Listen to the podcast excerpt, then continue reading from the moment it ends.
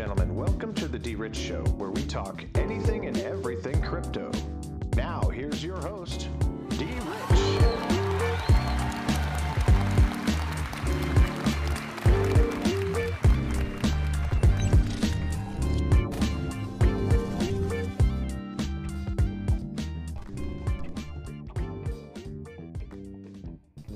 Hey, everybody, welcome back to the D Rich Show. Happy Friday. Today is the 19th of March, 2021. Hope everybody's doing well this Friday. Sorry, guys, for uh, the late videos. There's no excuse. Um, I was in the process of uh, trying to get some well needed rest um, as I've worked, you know, two back to back 12 hour shifts. Um, but here again, there's no excuses from the D Rich Show from D Rich himself. There's not none of that. Um, you know, um, in order for me to continue to try to be as consistently as consistent as possible, um, I gotta fight through it. Um, you know, there's no excuses for me um, as far as that's concerned. Uh, but anyway, guys, um, again, I um, hope that you guys are having a ha- happy Friday. This is not going to be a long video today, um, but uh, I did want to cover uh, one thing that I did see pop up when it comes to um, Ripple um, and the court um, granting certain things as well as striking um, others. Anyway, um, I hope that you guys are um, doing well wherever you may be. Your spirits are up. You guys are getting prepared for an outstanding weekend. So, you know, I just want to say that. Thank you for my subscribers who've already subscribed to the channel. And again, if you guys are new to the channel, on this channel we talk anything and everything crypto. Today, um, I did want to go over something. I will have it um, ready for Monday. Um, it is the FOIA, which is the Freedom of Information Act, and I kind of want to, you know, dive into that a little bit on Monday. So um, stay tuned till Monday. Come and tune in on Monday, um, and we'll have that information as we continue to look at you know, some uh, dot connecting and seeing why um, the Freedom of Information Act is um, a, a, key uh, component to a lot of things that's going on um, in different uh, places, not only with uh, Ripple or the SEC. Um, there's other things that kind of make you wonder. But anyway, guys, um, we're going to get into the coin market cap real quick as Bitcoin's dominance at 60.6% and the Ethereum is at 11.6 and Bitcoin is currently trading at uh, $58,844. Ethereum is at 1827. Cardano is at $1.32.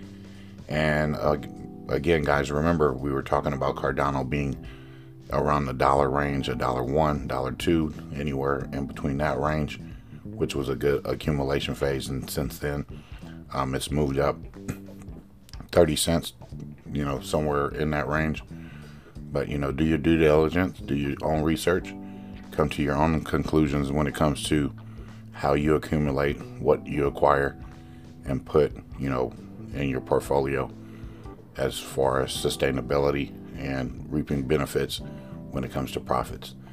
Anyway, Binance Coin 265 and Polkadot is over here trading at $38.61 and XRP is at $47. Uh, mm, dang, I always say that, huh? Maybe it's something I'm trying to just bring out to the universe. I want it to be $47, but it's actually 47 cents, which is still a great buying opportunity because you still get a little bit over two for a dollar. You know, um, accumulate and acquire, guys. That's all I can say. Um, if you haven't met your, you know, quote, or your quota as far as what you want in your um, XRP reserves or whatnot, continue to do what you need to do.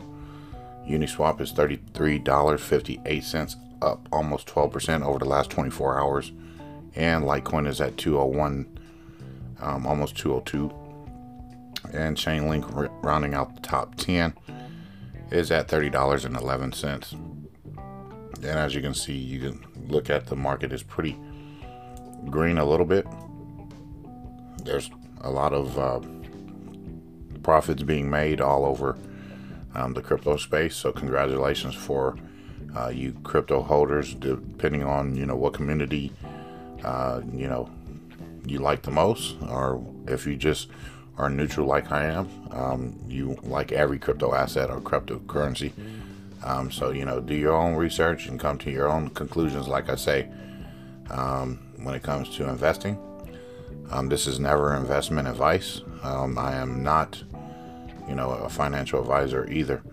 Um, but I can also tell you again, this is something. There's some things that work, and there's some things that don't, and I want to, you know, relay that to you guys um, for those who are in the mood to listen. Anyway, guys, let's just go get right into this um, article from USA News Lab. And the court grants motions to dismiss and strike and sets a schedule for the uh, lawsuit. And I'll go over it real quick. Excuse me. Uh, Judge Torres granted Garlinghouse and Larsen movement for Depart to file a movement to dismiss. However, Judge Torres additionally authorized the SEC movement to strike Ripple's fair notice protection. Ripple CEO Brad Garlinghouse and Executive Chairman Chris Larsen yesterday acquired the appropriate to file their motions to dismiss. As CNF reported, Garlinghouse and Larsen had every filed a letter on March 3rd indicating their intent to file a movement to dismiss the SEC's amended criticism towards them.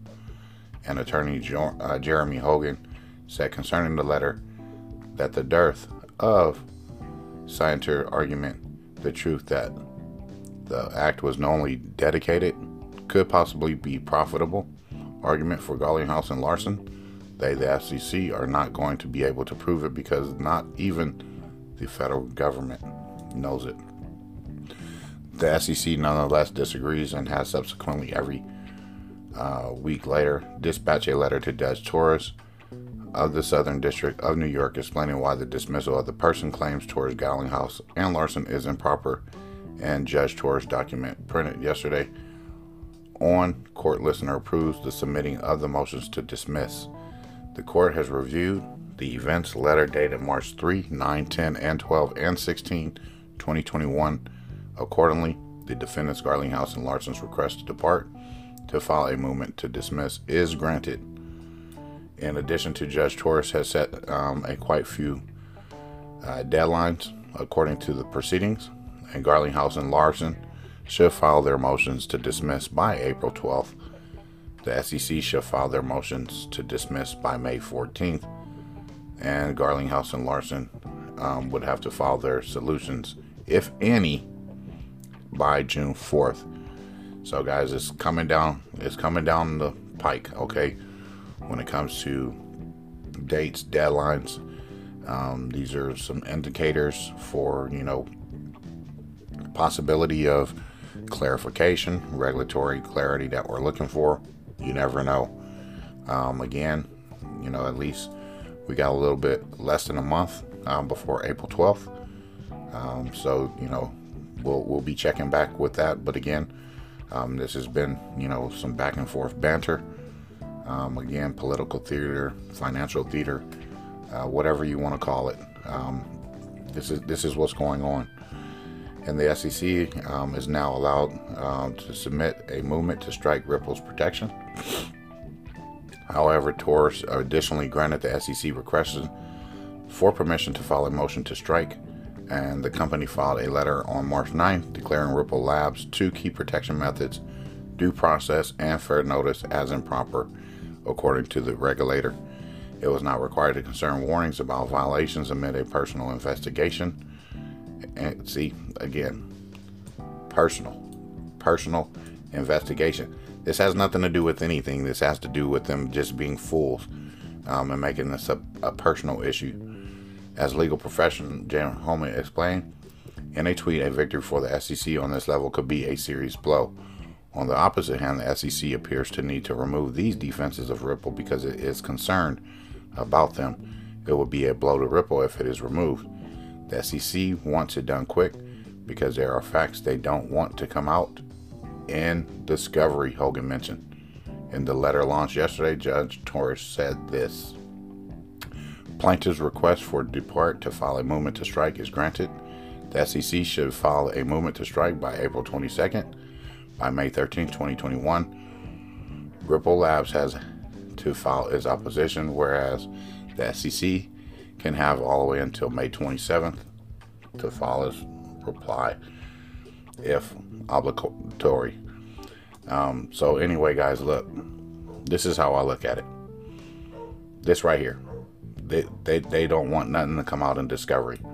All right, and and this is why we'll lead up until Monday with the uh, Freedom of Information Act um, and how discovery uh, will um, set people back um, tenfold when certain information is released, and just just just just so that we are clear, we will find out who Satoshi uh, Nakamoto is if we go down this road if they open the door up to Pandora's box when it comes to discovery and information on them declaring Bitcoin a non security, a decentralized asset, you better believe if the SEC goes down this road, we will find out who Satoshi um, Nakamoto is, the creator of Bitcoin.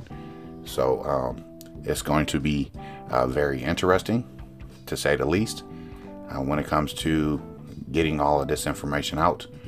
And again, you know, we'll, we'll, we'll see what happens when it comes to Bitcoin again. You know, I want Bitcoin to be successful, uh, but at the end of the day, um, if you don't even know who the inventor is, the creator is, um, then there's you know some sort of uh, problem where you know it lacks transparency. Yes, it's decentralized in nature, but yet it also is centralized in nature because now you have the heavy um, institutions uh, coming in, uh, buying up Bitcoin, and buying it up at an alarming rate. At some point in time, there has to be a supply shock. Okay? At some point, there will be a supply shock. All right? And what that means is it's overbought it's oversold. Okay, so yeah, the price is going to go up. And again, I like to compare Bitcoin to the lottery. You know, if you go to the uh, store, you buy a lottery ticket, all right, the price goes up, you know, and things like that. People keep throwing money in there, expecting some sort of return. Same thing, same difference. Okay, just in a different way. But anyway, guys, I just want to go ahead and leave that here for you guys to um, you know, ponder on with some thoughts to grow on over the weekend. And we'll get back over here on Monday. Um, hopefully, we can get you know situated with this uh, my sleeping habits and my work schedule.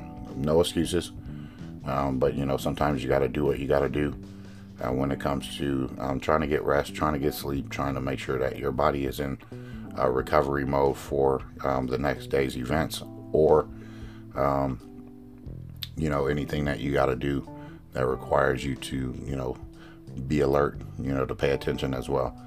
So anyway, guys, um, thank you guys again for um, always tuning into the videos. Have a wonderful weekend. Always do something fun, new, and amazing, or and exciting if you can. Um, if not, um, again, just relax, hang out. You know, if you're in California where I'm at, you know, it looks like it might be a little sunny this weekend. Head out to the beach, get some sunlight, wherever you may be in the um, United States. Um, you know, I hope that you know your restrictions are lifted across the globe. I hope the restrictions are lifted as well. Spend time with family, friends, and beloved ones, those who care. Uh, make sure you're taking care of those who um, take care of you. Anyway, guys, have a great weekend. God bless. Take care, and as always, treat everyone with class, dignity, and respect. Bye bye.